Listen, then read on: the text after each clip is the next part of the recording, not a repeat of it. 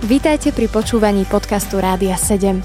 Naším vysielaním reagujeme na potreby ľudí v duchovnej, duševnej aj fyzickej oblasti. Cez ETR Rádia 7 chceme odrážať vzťah s Bohom v praktickom živote. Je spasenie proces alebo dokončený stav? Alebo niečo medzi tým? By som povedal, že toto je minca, ktorá má prirodzene dve strany. Z Božej strany je spasenie úplne dokončený proces. Pán Ježiš Kristus, ktorý bol pôvodcom aj dokonávateľom spasy, keď zomieral na kríži, vydýchol, je dokonané. A by som povedal, že v týchto dvoch slovách bola shrnutá dokončená Božia práca pre našu spásu. Pán Ježiš zomrel za hriechy sveta, naplnil Boží plán, ktorý bol takto nastavený ešte pred stvorením sveta, hovorí Božie slovo. A keď čítame prvú knihu Biblie v 3. kapitole, to je prvá kniha Mojžišova, tak už tam je taká jasná predpoveď alebo proroctvo pre hada ako trest za jeho pokušenie a za to, že zviedol Adama a Evu. Boh hovorí hadovi, položím nepriateľstvo medzi teba a ženu, medzi tvoje potomstvo a jej potomstvo. Ono ti rozmliaždí hlavu a ty mu schvatneš petu. A potom, keď si čítame Nový zákon, tak sme svedkami, že Apoštol Pavol veľakrát vykladá veľmi jasne tento verš, že potomstvom ženy sa myslí Pán Ježiš Kristus. Dokonalý Boh aj dokonalý človek. V Evangeliu Jana potom pán Ježiš o sebe vydáva svedectvo Ja som cesta, pravda aj život, nik neprichádza k Otcovi, ak len nie skrze mňa. V podstate v tomto sa kresťanstvo líši od všetkých ostatných náboženstiev. V kresťanstve je ospravedlnenie od vín a od hriechov vykonané úplne niekým iným, nie osobou, ktorá býva spasená. Voláme to zástupným ospravedlnením nás hriešnikov. To je to, že Pán Ježiš Kristus za nás zomrel. Ak si potom nalistujeme mm, druhý list korinským 5. kapitolu 17. verš, tam je veľmi jasne napísané, ak je niekto v Kristu, je nové stvorenie. Toto je pohľad z Božej strany. Zo strany dokončenej práce spasenia z Božej strany. Evangelium Jana zase hovorí, tým, čo prijali pána Ježiša Krista, tým dal právo a moc stať sa Božími deťmi, tým, čo veria v jeho meno. Tam není náznak toho, aby bolo niečo nedokončené, z Božej strany. Ak veríme v Pána Ježa Krista, Boh sa na nás pozera ako na svetých, na spravodlivých. Z jeho strany je všetko dokončené. Potom však prichádza Evangelium Matúša, 13. kapitola, podobenstvo o rozsievačovi a štvorakej pôde.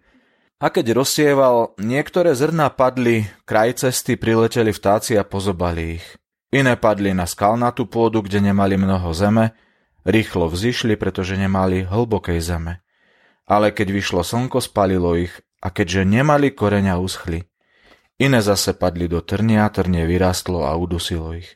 Iné padlo k dobrej zeme a vydali úrodu. Jedno stonásobnú, iné 60 násobnú, iné 30 násobnú. A ak pán Ježiš sa dostáva ku výkladu toho podobenstva, tak ho vyklada takto. Počujte teda podobenstvo o rozsievačovi.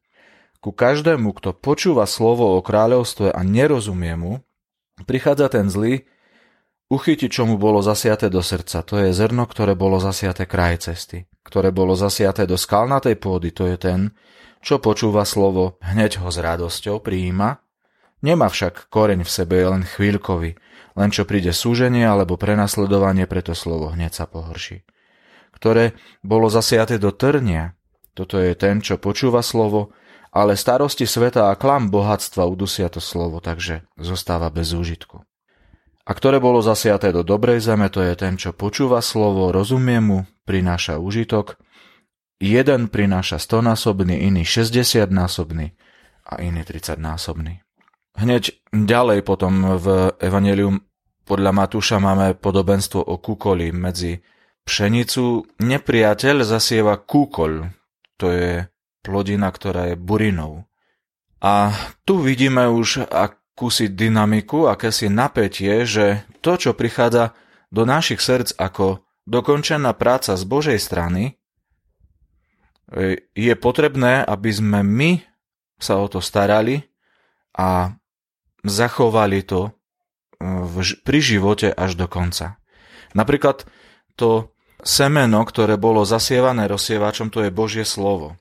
A sú tam opísané semena, ktoré padli na skalu, boli chvíľkovi, rýchlo vzplanuli, to znamená, že rýchlo sa nadchli Božím slovom, Božím kráľovstvom, ale keď trochu trebalo preto trpieť, od opustili pána.